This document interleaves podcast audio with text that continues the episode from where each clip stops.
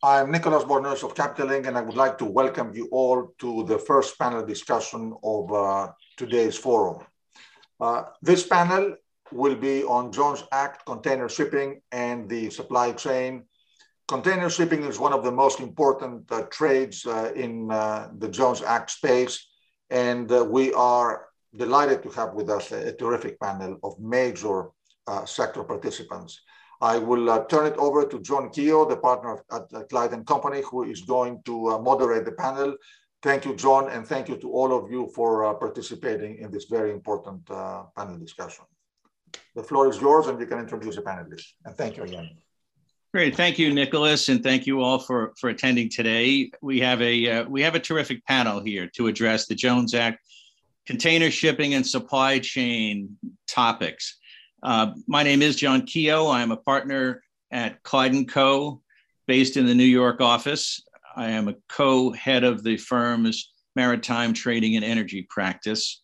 Uh, before I begin, I would just like to note that that the thoughts of all of us are with those who are uh, impacted in the Ukraine by the uh, the uh, terrible events going on over there and uh, not to lose sight of that today. Um, I would say, as a sanctions lawyer, one of the specialties that I focus on that that it's uh, it's an a very active time and the impact on the global uh, supply chain by the swiftly imposed sanctions that are occurring on a global basis uh, uh, is something we're all watching uh, very closely. Um, we have a wonderful panel here today, as Nicholas says, leaders in the industry. We have Brett Bennett, Senior Vice President and General Manager at Crowley Maritime, Joel Wine, CFO of Matson Inc., Chris Hamlin, Senior Vice President and General Manager at Pasha, Hawaii, Eduardo Pagan, Vice President and General Manager of Tote Maritime. And last but certainly not least, Mitch Luciano, CEO of Trailer Bridge. Gentlemen, good to have you all with us today. Um, Joel, why don't I why don't I kick things off with you? And I'm just going to going to light the fuse and, and throw this thing out there for everyone. Uh, can you give us our view on on comparing and contrasting, if you will, how has the Jones Act container market and supply chain performed in the last year uh, relative to the known non-Jones Act or the or the international container market? Okay, thanks, John, and um, good morning, everybody. And uh, um, I welcome um, and echo your comments about the situation in Ukraine. Our, our thoughts are certainly with all those people uh, today. Uh, your question on the Jones Act, thank you for that question. So um, it's very interesting. Matson, just by way of background, we participate heavily in the Jones Act markets in the Pacific, uh, primarily Hawaii, Alaska, and Guam. We also participate actively in the Trans-Pacific market, primarily from Ningbo, Shanghai uh, to Long Beach. So we've got uh, a number of operations and trade lanes that participate in both markets. And to compare the, the two, in the last uh, two years during the pandemic is um, definitely a tale of two different, very different situations. The Jones Act markets, the, the punchline is uh, very clearly things have been operating extremely normally. Uh, we've had ups and downs with a little bit of labor availability. Sometimes that's impacted terminal operations. Uh, and, uh, we've had to take uh, very precautionary measures to protect our crews on ships because of the pandemic, things like that, of course, which every shipping company has had to deal with. But freight has been moving. Terminals have been operating well in places like Honolulu, Anchorage, Alaska, and in Guam. And compare that with the Trans-Pacific market, which is the headline news and front and center with supply chain congestion, especially uh, out here on the West Coast, um, where you've had you know very very significant uh, delays in the terminals themselves and a lot of other choke points along the supply chain. So I think the message for your audience and people participating in this uh, in this forum is that the Jones Act has been working. It's primarily designed to provide stability to these markets, along with a lot of other measures uh, around uh, jobs and um, uh, merchant marine availability, all the important elements of Jones Act. But fundamentally, if there's a question around does the Jones Act lead to um, um, less uh, stability and ability to deliver for U.S. customers um, from port to port, I think this this environment is going to look very well in history as the uh, Jones Act has delivered extremely well for these uh, these economies. Thanks, thanks, Joel. Chris Hamlin, what your experience, please, on the same point? Yeah, no, I agree with uh, with Joel as well. And if you look at the uh, the on time uh, arrivals uh, for uh, for our vessels over the last two years, uh, they're very much in line with the same same statistics over the last five years, right? So we really have not seen an impact in in vessel delays or cargo delays getting in and out of the in and out of the islands. And I do think you know, the Jones Act is more insulated uh, compared to uh, the international market. And what I mean by that is, you know, um, there's there's dedicated chassis in the fleet, there's dedicated truckers uh, in the fleet, as well as you know, in some some cases, dedicated terminals and or dedicated berths. So we're not competing, you know, with the international market uh, for the same uh, pool of, of, of drivers and, and chassis like we're hearing in terms of other supply chain disruptions. And and able to get in and out of the islands without uh, without any issues. How about you, Brett? Yeah, thanks, Chris. Brett, could you share your your experiences at Crowley? yeah, that? sure. So thank you, and and our thoughts are with the Ukrainian people. Thank you for opening with that. Really, when we look and talking specifically to Puerto Rico, there's stability in, in all facets, and and there's still capacity in the market. That market's served by four different carriers and all these American carriers, we use Jones Act a lot, but these are American carriers serving serving these areas, and I think that's important, employing employing Americans and, and, and Puerto Ricans in the Puerto Rican trade. So uh, we are are we are being impacted by our cost to serve is going up, and it, a lot of it is related to general inflation and also a spillover effect from the global and trans-Pacific crisis. There's rail congestion there's delays and the related cost increases to that. Truck supply related cost in, in, increases to the to the to the truck supply and demand. Uh, LNG, diesel, bunker, all those all those prices are, are, are going up.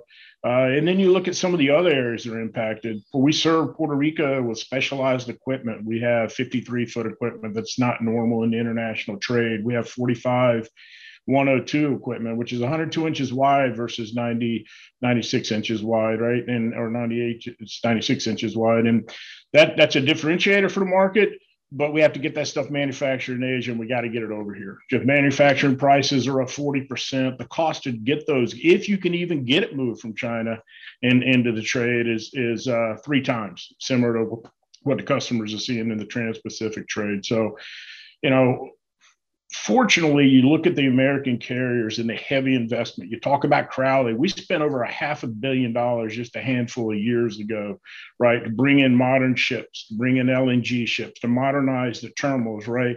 And that investment has allowed stability to be in place. And we're not the only one. All the other Jones Act carriers over Puerto Rico have done the same thing. And that's allowed us, you know, echoing on, on Chris's comments, to really be there and bring stability uh, to, to the market, which is, is really important. Finally, uh, we've been in Puerto Rico for 68 years. We consider ourselves a local company. We have over 300 employees there uh, and their families.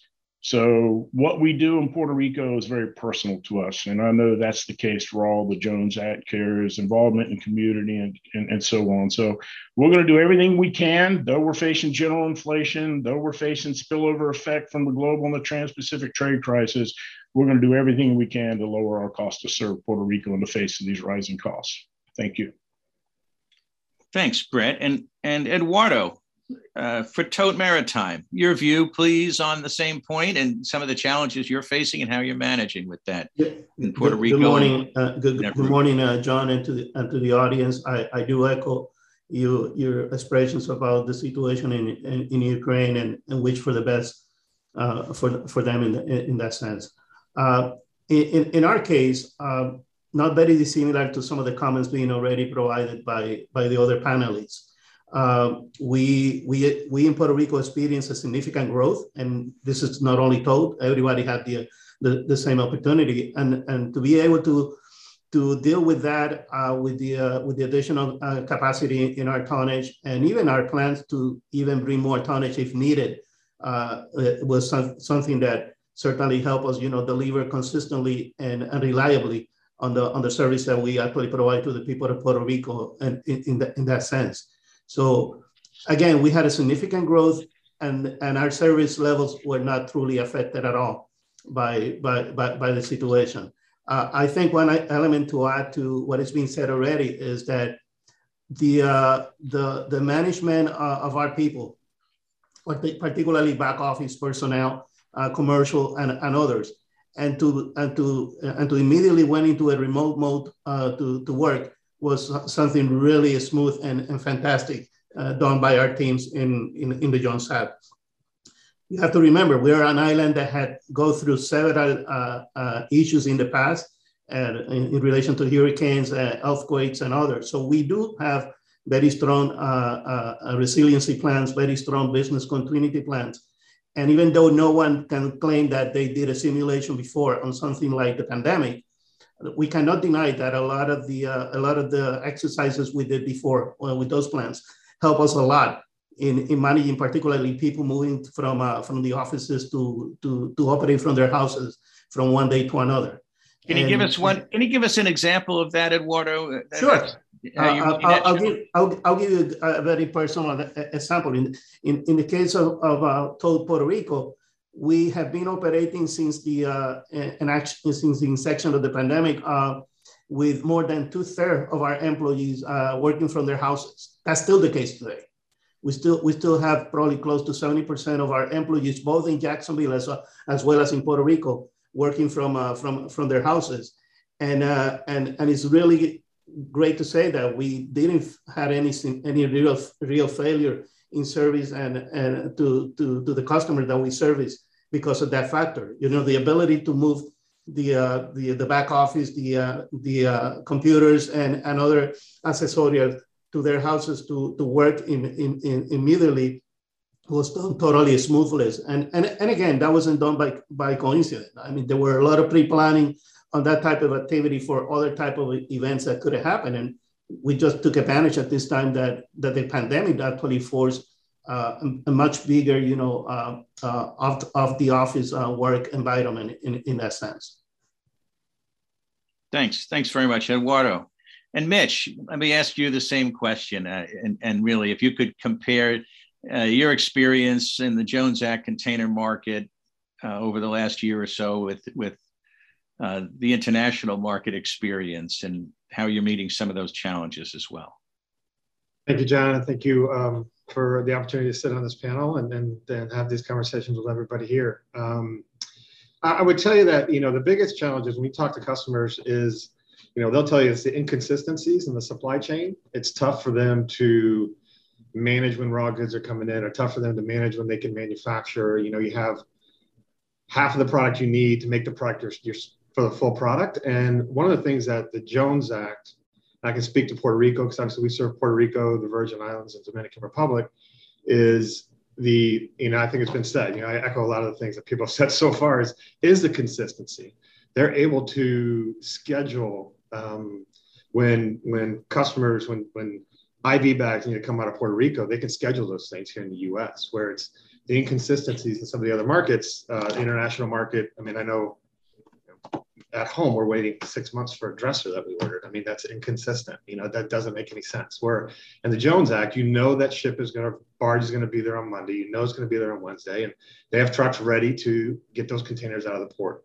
And that's that's a major deal. I mean, it gets out of the port, and I think for most of us here, probably less than 30 minutes, um, and that's a major factor for our customers um, getting their product to their warehouse. So I think the, the the biggest piece is that, and, and they can bank on that, and that's that's what I hear from customers is that we thank you for the consistency. It, it makes a difference in, in how we're able to operate. Thanks, Mitch. And we don't want to, uh, in this forum, I would just generally say, I think everybody agrees we don't want to get into any kind of detailed discussion about pricing uh, factors. But, but can you can you describe just generally what what that challenge has been, Mitch, as a Jones Act in the Jones Act container market? How, how is pricing I think for the whole transportation market, it's not. I don't know if it's specifically Jones Act. It's it's costs. Costs have gone up. You know, fuel's gone up. Truck driver costs have gone up. The per mile rates have gone up. And you know, we as at least for Trailer Bridge, we, we try to absorb as much as we can and have open discussions with customers. You know, you try not to change it too drastically. Um, you know, but that's that's probably the biggest piece. Labor costs have gone up, fuel's gone up. And it's we see it everywhere. It's not just you know for Jones Act. It's you know we have a logistics division, and we've seen in the logistics side that the DAT reported you know three dollars and twenty cents a mile dry van rate um, this past couple weeks. I mean that's a dollar 80 two years ago to 320 that's a big difference in costs and so it's it, it's affecting everybody whether you're you know jones act carrier domestic carrier um, or an international carrier everyone's being impacted by that. And, and how you manage that is is the is a piece right now. And, and i think again that goes to the you know we we've remained consistent and our, and our customers have appreciated that that's been the biggest piece thanks mitch joel in the supply chain, the uh, the challenges that, that you've seen with labor. Could you describe a little of what you're seeing in the market and what sort of remedies you're anticipating for that? Sure, sure, John. So um, at the current moment, the biggest shortage in labor is probably on the truck power side. Um, there's other there's other points in the supply chain where there's um, not as much labor available. Um, but it's but the other issue over the last uh, two years under the pandemic has been the episodic episodic nature of sometimes full labor, labor availability, sometimes 95%, where you can kind of get things moving. But when you have a period of even just a few weeks where maybe it's down to 85 or 80%, let's say, of longshoremen working at the terminal, then you then you face very significant bottlenecks. And the period of time to debottleneck after that becomes very excruciating and takes a longer period of time.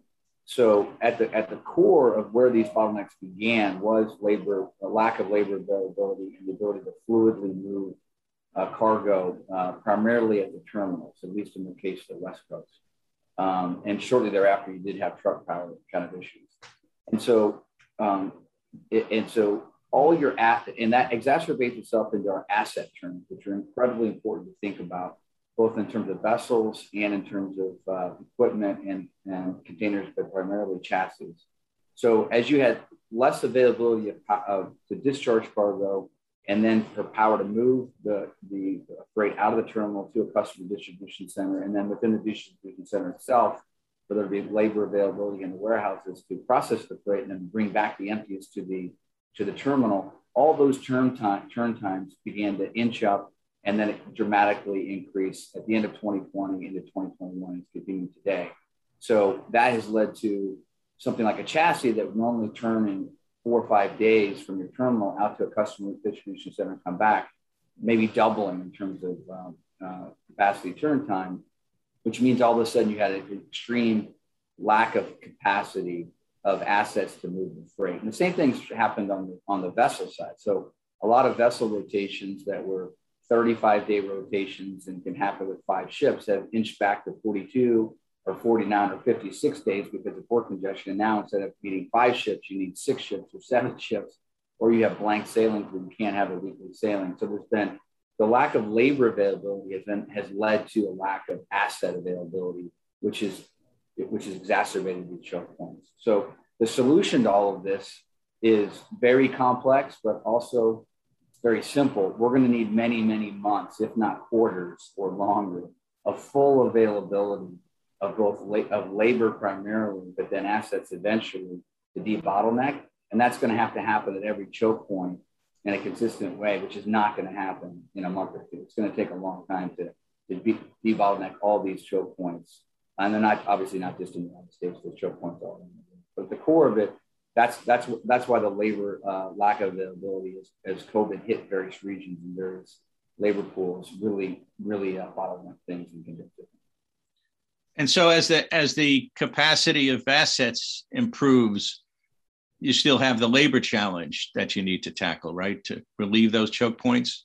We do, and, and now on top of it, we have a very significant increase in inflation across all categories, and at the core of it is labor inflation. It's, it's it's office workers, it's knowledge workers, it's labor workers moving freight in lots of different categories. So you, now you also have a challenge of getting people back to work, and what's the what's the rate of which they're going to go back to work as things normalize. You know, Mitch made the point about um, driver, you know, uh, cost of cost of delivery and trucker costs, and so we're in a very squishy world right now, which is not clear where these costs are going to land. We know they're going to be higher, but as as uh, independent drivers or unionized drivers or unionized workforce renegotiate um, in the new world, what, what are all those inflationary factors going to be? Are they going to be three, four, five percent? Are they going to be seven, eight percent?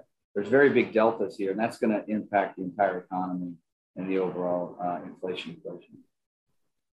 Thanks, Joel. Chris, let's let's turn to you on that squishiness topic. The uh, the, the, labor, the inflation. What are your uh, what are your views on that? And yeah, no, I agree with a lot of the points uh, Joel made. Right, and and one thing with the pandemic, there was there was no facet of the supply chain that was uh, immune to it. Right, so it impacted it impacted it from uh, from from from start to finish. Right, so there was labor um, availability challenges at origin, you know, at suppliers through through vessel crews, you know, with the contact tracing and and quarantining, you know, all the way down to obviously the marine terminals on the uh, the lower 48 and in Hawaii, and then the truckers, right? So it's easy to just talk about trucker trucker challenges or labor at the port, but it was really across the board. And then once you do have the truckers and the and the labor to get all the uh, the boxes in and out of the terminals, you know, there was challenges over at the uh, the depots, right, to get to, to get the boxes unloaded and then trying to get them returned.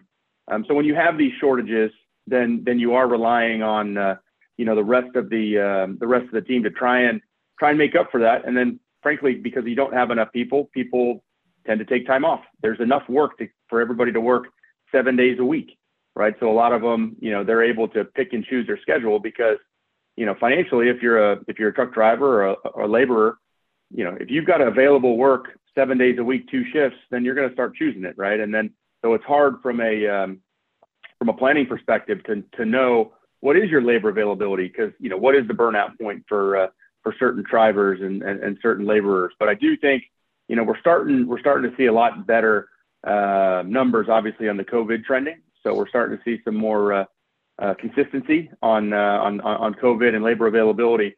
But as joel pointed out this is not a uh, this is not now that we've got consistency it gets fixed tomorrow or next uh, next week next month. This is going to happen over over several quarters. Brett, how about your views on that topic, on the on, on, on relieving these choke points? The labor, the asset capacity. What are you uh, what are you seeing at Crowley on that?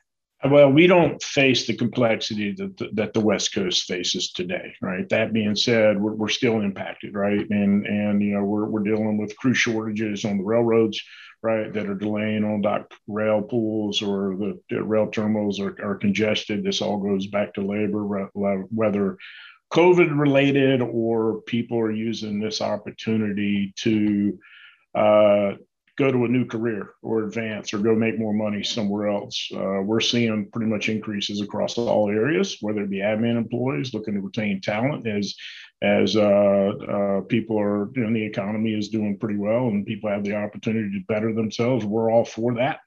Um, and, you know, but we're seeing truck drivers as an ongoing issue. We, we provide 60% of our own trucking either through our employees or our independent contractors. Um, terminal labor, we got a dedicated Teamster force. So whether it's in San Juan or Port Everglades or Jacksonville, right, we've, we've got that audience that comes to our terminal every day. So we don't have the complexity or the all on pressures that the West Coast has, but we're still seeing it for sure, right? In, in really all, all areas. And at a minimum, there's shortages causing delays. And in some cases, we're seeing some folks exit and go to a to a different industry.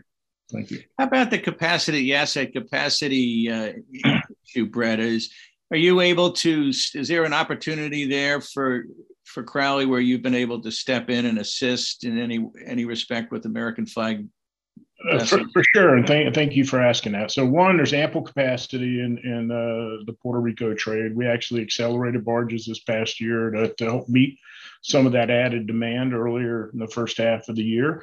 In addition, when we've seen some of these global carriers focus on the line haul, reduce the number of their port calls right? They they on the East Coast in, in particular, and it happened on the West Coast as well. We were able to step in with a U.S. flag barge solution, and we served as a coastal barge uh, to help uh, meet some of our customers' needs who had cargo stranded in Norfolk and maybe they needed it in Charleston or somewhere else. So that was a solution that the Jones Act uh, U.S. flag carriers and mariners brought to the table. Great, thanks, Brett. Mitch, did you want to comment on that from the trailer bridge perspective? In terms of these choke points and the labor Inter- issue? Yeah, internally for trailer bridge, I don't, you know, we haven't had like the labor issues at, at terminals and stuff like that. Our, our big thing, and, and echoing what Joel and Chris and, and Brett already said, the biggest issue for us is is is the truck drivers. You know, when we have we'll have uh, 30 containers coming down on the train on, on, CSX that has to get on the barge on, on, Friday. And because they the train has CSX has nowhere to put these containers because there's no drivers picking up other containers. It sits there till Sunday or Monday. And now, you know, th- that that starts to create a little bit of an issue for our customers. Um, the other piece I would say is, I think Joel hit on this, hit on this, is a customer shortage of labor. When we are delivering, you know, our, our average turn time used to be 42 days on, on containers. Now we're approaching 50 because our, our, container gets to a customer, they can't unload it. You know, they don't have they don't have the labor to unload it. Or we have customers in the U.S. that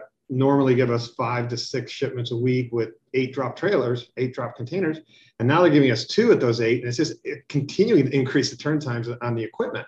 And so, you know, they're like, hey, no, keep keep those containers here because we're going to hire a bunch of people next week. And it just does like, where are you getting them from? So, you know, it's not happening as fast. It is starting to happen. I think we're starting to see that. Um, but it's not happening as, as quickly as, as they pointed out. It's going to take 2023 before we see any potential real relief or, or even going back close to the numbers that, that we need before. So that's been, and it's like I said, start drivers, start with labor at, at these facilities. Uh, those are the big, big choke points.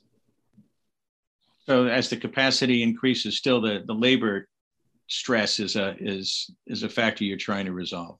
Yeah, I mean those those 10, 11 million jobs that they say is out there. I bet you half of them are in these facilities. So I mean it, it's you know we got to get people in there to to start unloading and loading uh, containers, manufacturing. Thanks, Mitch. Eduardo, how about how about from your perspective at Tote? You know, in, in our case, many many points are similar to what uh, Mitch and, and Brett mentioned, and particularly, you know, the situation of the West Coast versus the East Coast. You, in the case of Puerto Rico, more than 80% of the cargo actually comes from the Midwest of the US over to, to the East Coast, particularly over to, to, to Jacksonville. And, and even a significant portion of that percentage actually comes at about 150 miles uh, radius from, from, from Jacksonville. So from that perspective, uh, the labor issues on the West Coast were not really a factor in, in, in, in our case. Uh, as far as uh, the trucking, uh, we obviously didn't suffer much about it. Uh, we have a very uh, small number of partners in the trucking industry that had really worked with us in different type of simulations, again, in managing some crisis. And, and I have to say that we were quite blessed on, on having many, many sailings without a single disruption for, for, for trucking services. And just to give you an idea, we, we do about you know uh, 2,000 containers a week on our on our uh, on our chips, and to have many of those vessels coming uh, with a full integrity on the service from the trucking was actually a, a, major accomplishment. Another factor about labor in Puerto Rico that didn't affect much our industry is the fact that uh, our employees and, and, and the organized labor that actually service us has a very, very decent uh, total compensation. Uh, these were people that were not entitled to go for the federal funding, like the majority of the people of the island. So having the pool of people to service uh, our business in Puerto Rico uh, reliably and consistently was out there all, all, all, all the time in, in that sense. Um, contrary to, to some places in the US, the way the, the I'll take the, the pool as, a, as, an example, uh, as an example, the, the pandemic unemployment was based on US uh, average uh, rates. And, and that's why you know, $600 a week was probably about in line to what many people made in the US, but not the case in Puerto Rico. In Puerto Rico, for many people, those $600 a week represented twice or three times more money what they, what they used to. But that case, again, did not affect the, uh, the, the, the, transportation industry much because our, our employees were uh, already at a compensation level that they were not entitled for that type of benefit. So we were we were fairly you know blessed on on on, on having those factors uh, uh, paying in our favor in that in that sense. Thanks, thanks, Eduardo. Chris Hamlin, what's the uh, what's the factor that's most keeping you up at night these days? Then in this supply chain congestion uh, time, or are you sleeping pretty peacefully these days? You know, for the for the Jones Act, we're we're sleeping fairly peacefully, right? And it's because we have to, right? I mean, you know, speaking with Hawaii, it's a it's a just in time environment, right? So we have to have vessels on time. We have to maintain our uh, our reliability. So we're doing everything in our power to make sure that happens. If that's you know paying paying more for for, for drivers, obviously you know fuel and other supply chain challenges, and that's that's certainly what we're doing, and and, and we're having to do it. The uh, the economic what is it, what is the fuel of, cost? Of, of, what let me let me just add the fuel cost factor. How are you how are you dealing with that and and your customer base? How are they dealing with it? Yeah, you know, in Hawaii we have uh, you know we have uh, published fuel surcharges and, and they get adjusted you know accordingly in line with, uh, with, with with fuel pricing, right? And there's been an upward trend over over last year, and you know the fuel fuel is an up and down model, and, and obviously right now with the uh, with the crisis in uh, with Russia and Ukraine is uh, it's starting to spike a little bit more, but it's um, you know it's, it's, it's very fluid. Thanks, Chris. Joel, did you want to comment on on that from your perspective, just dealing with the fuel cost factor in in this whole equation? Is that is that yeah, a large a, issue that you're wrestling with, keeping you awake a little bit? Yeah, well, I'd say um, there's other issues that are taking more mind share, um, which I'm happy to comment on if you care. But uh, on the fuel side, on the fuel side, um, we do have very effective uh, fuel surcharge mechanisms in the Jones Act trades. So it's our job to be extremely efficient, and then we pass on the ups and downs, you know, on the upside and then lower on the downside where the fuel costs are. Um, that's not the case in international trades. There's a fuel surcharge mechanism that tends to be um, an all-in pricing type of market. So it's critical in that market, of course, as well to maintain um, very efficient fuel operations. It is a significant component of the cost structure. But our models differ in, in the sense that we are an expedited ocean carrier that compete as much against um, air freight as we do slow moving ocean freight. So fuel is important, but the most important thing is customer cargo availability that's reliable and fast and, and uh, speedy. But the, the, the big things that we're worried about and thinking about John, on that on that part of your question, is um, it's not it's not a worry so much as we just understand that we're in a very very changing environment, and we believe that the new normal is not going to look anything like before. I, I don't even think there's going to be a new normal. I think there's going to be continuous change for a number of years. Some things we know have changed very permanently, at least we think we know and are confident, and, that starts with the consumer there'll, there'll be there's been a big move towards much more e-commerce purchasing with everybody at home during the pandemic. But on the other side of this, there'll still be a big increase of e-commerce and ordering goods to show up at your door than we were where, where we were in 2019. So that's going to fundamentally change supply need. Supply chains are going to have to fundamentally change to make that product available because the consumer is spoiled and and once the once something to arrive within 48 hours of at their door, and if they can't get it, they're going to go buy something else. Uh, you're going to miss the sale. So that's a fundamental change supply chains need to adapt to. And then the other piece that uh, for um, for our customers and anyone that's selling a manufactured product or consumer good is the need to adjust supply chains for resiliency and redundancy.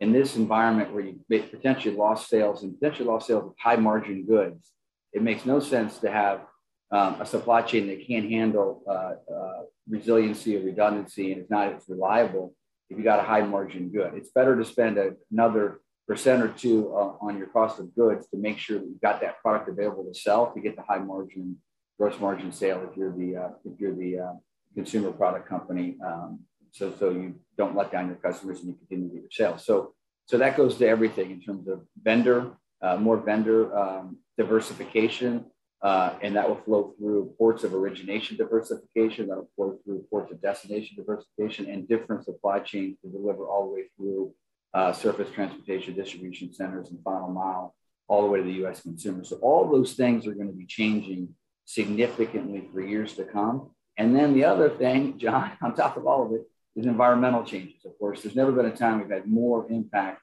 on ESG and the environmental side. And we're all in, you know, fuel, fossil fuel consuming businesses right now. We all want to get out of that and get as clean as we can. And the rules are moving us far in that direction, which is a global good. But that has so many implications on our assets and how we move freight And those rules are, are, are, I said squishy earlier, those rules are squishy and being defined, and they're going to change. We all know they're going to change over time. So you just have so what steps do you see? Right what steps uh, can you describe for us? Some of the steps on the on the environmental or ESG uh, side that that you're taking at Matson? We're, well, we've, invested a billion dollars in, in four new vessels that were delivered uh, two three years ago. And we're, we've said publicly we're looking at potentially three new vessels that we might order in the next 12 to 18 months. All, if that's that four, and if we do order three more, all those would be L, LNG dual fuels. we can run on a traditional um, uh, low and high, high content sulfur fuels, but also um, but also LNG. And the LNG burn on those kind of vessels would significantly reduce carbon emissions. So that is a very very big step forward um, in terms of our overall um, um, emissions platform. And then we've also announced that we are re-engineering one of our older vessels from a traditional um, uh, diesel engine to um, an all LNG, uh, all, all, LNG or dual, dual fuel capable engine. But we, but I, there's also a, a, lot of belief in the marketplace. LNG is just a bridge uh, fuel, it, it, bridge meaning maybe five or ten years. But as we look at 2030 and beyond, the industry on a global basis does not have the answer yet in terms of what are the best fuels for the future that are going to really reduce our carbon emissions beyond where LNG would be. And so the industry on a global basis needs to invest in R&D so we can, is it going to be ammonia? Is it going to be hydrogen? Is it going to be other biofuels that are drop-in fuels? And you have engines that can handle all these different types of fuels as the technology evolves. Those are all open questions that it's very difficult for one company, if not impossible for one company to really drive that. Has to be done on a global, on really a global industry R&D basis. Um, but we've taken big steps within Matson to move our fleet to um, to uh, uh, less carbon emissions emitting LNG fleet, and we've announced um, our plans to get to a 40% reduction by 2030, uh, which is just right around the corner, um, in line with those investments in, in LNG fueled vessels. Thanks, Brett how about you with the uh, the factor that's giving you the most uh, difficulty sleeping at night? And, and perhaps you could comment on where in all that mind space you're fitting the ESG element that yeah, sure enough. Well, we've committed to net zero emissions by 2050 across all scopes. So we we uh, we are all in uh, on on the environmental side. Socially, we're active. We're, we're heavily active in, in, our communities and driving DNI initiatives. And these are really organic initiatives as well. We have employee resource groups representing anywhere from the military to Black professionals to LGBTQT plus that, that are helping us mold what we should look like in an organization and how do we attract talent and retain talent to drive us forward, right? The final part is governance. We think we got to uh, do a pretty good job of that and, and stand on to that to keep us and our customers off of 60 minutes. So the things that keep me up at night, uh, there's three things. One, inflation. We've talked about that. Rising cost right? That's it's going to be it could be at times a little bit difficult to keep up with. The the ukrainian crisis is probably going to add to that and accelerate that. Uh, other one is disruption to our industry technology of course and and we are deep deep into our digital transformation. We're probably going through about a four year transformation transformation compressing it into two years in the logistics group um, tackling all areas from applications to IoT, data analytics, AI, machine learning. An example of that, we, we've got a tool that we started working on in, in September and we're active, or I'm sorry, March of last year, and we're actively using it today. It's forecasting four weeks out to a 90% accuracy what piece of equipment do we need it? What customer and when do we need it there? So when we think about all these rail delays, we think about these truck delays, we think about all these types of things, right? If we can start making decisions four weeks out, continue to build on that with the machine learning and the AI, so maybe we can make those decisions six weeks out, we can really bring that repeatability, or to use Mitch's words, consistency, right, to, to our customers and we can lower our cost to serve, right? And, and help hedge against some of this inflation that we're seeing. Other is just process excellence, reimagining everything, leveraging RPA bots, putting those into place. We stood up in 2021 12 different bots connecting some of our older legacy systems together, all of which will be replaced by the end of, of 2022. So Uh, the final thing that's keeping me up at night is is the security issues out of China, trans-Pacific trade, the impact to the supply chain, and all of that. What can we do as an industry? What can we do as Crowley? Going to the Hill, working with our DC representatives to bring more manufacturing to Puerto Rico right? We've already talked about the stableness and you know two and a half day transit and, and a, depend, a dependable supply chain back to back to the U.S. There's other regions as well. There's U.S. Virgin Islands and there's either areas that are not included in, in the Jones Act where we think it's really really important that we bring uh, more of that manufacturing back to the region. Thank you. Thanks, Brett. Eduardo, how about you? The most you know, challenging factor. I, I, I, I have to say that on the on the environmental side, the fuel side, I, I've, we we we're really great uh, as far as the wisest decision probably we made on year 2012 to build the uh, LNG ships and and have them in service by late 15 and, and early 16. That really took a, a significant concern of, of the industry uh, by not only becoming a uh, the most eco-friendly you know liner of the world at that time, but also dealing with a with a fuel that that is price wise, you know, more consistent to, to, to work with than, than, than the regular diesel. So we just been uh, harvesting the fruit of, of, of that wise decision uh, done many years ago. And we've done other things like, uh, you know, using uh, a friendly refrigerant in, in, in, in, a, in our gensets and, and other projects that we're working. As far as the, the biggest concern or what is actually still, yes, the inflation, no, no doubt about it.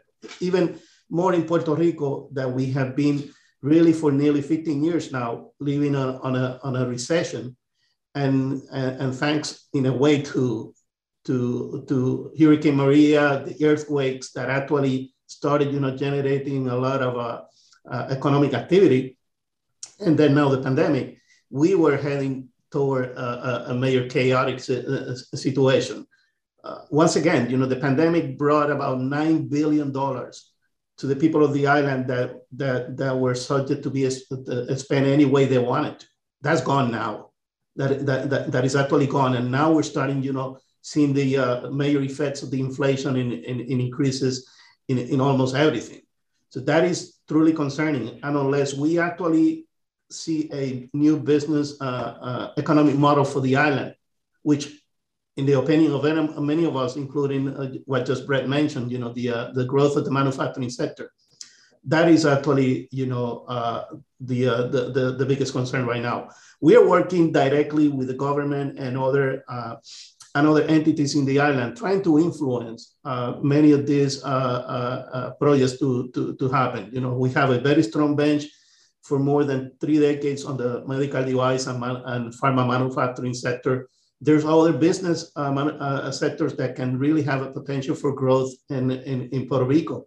And finding the, the, the, the, the, the right dynamic with the, with the government to, to incentivize those industries so we can actually start seeing you know um, more more more growth of, of, jobs in the island it's going to be it's going to be really fundamental in, in, in, that sense we also have to make sure that the infrastructure funding uh, be properly allocated as well in, in order to continue having the best uh, asset base that, that we need to continue uh, claiming best of class, you know, operations and, and, and so on.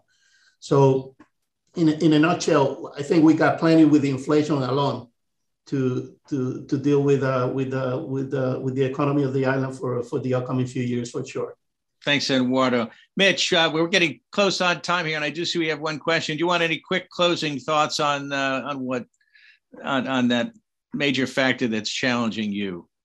I think uh, for, for me over the last couple of years, probably the number one thing that keeps me up at night is is making sure that the people of Trailer Bridge are healthy and, and can can work and their families are doing okay. Because if they're not here, then they're not serving customers. And and you know we we generally care about our people and their families, and so we've taking a lot of precautions um, and cleaning the offices and making sure that we have everything, every every tool that's in the toolbox to keep it safe. And that's probably been the biggest thing that, that, that keeps me up at night. And, you know, getting my daily COVID report that we probably all get at some point. like, how many people could be on this list today? So it's, it's, uh, it's challenging. Uh, we've been fortunate at Trailer Bridge. Um, but that's probably the piece that, that definitely keeps me up at night.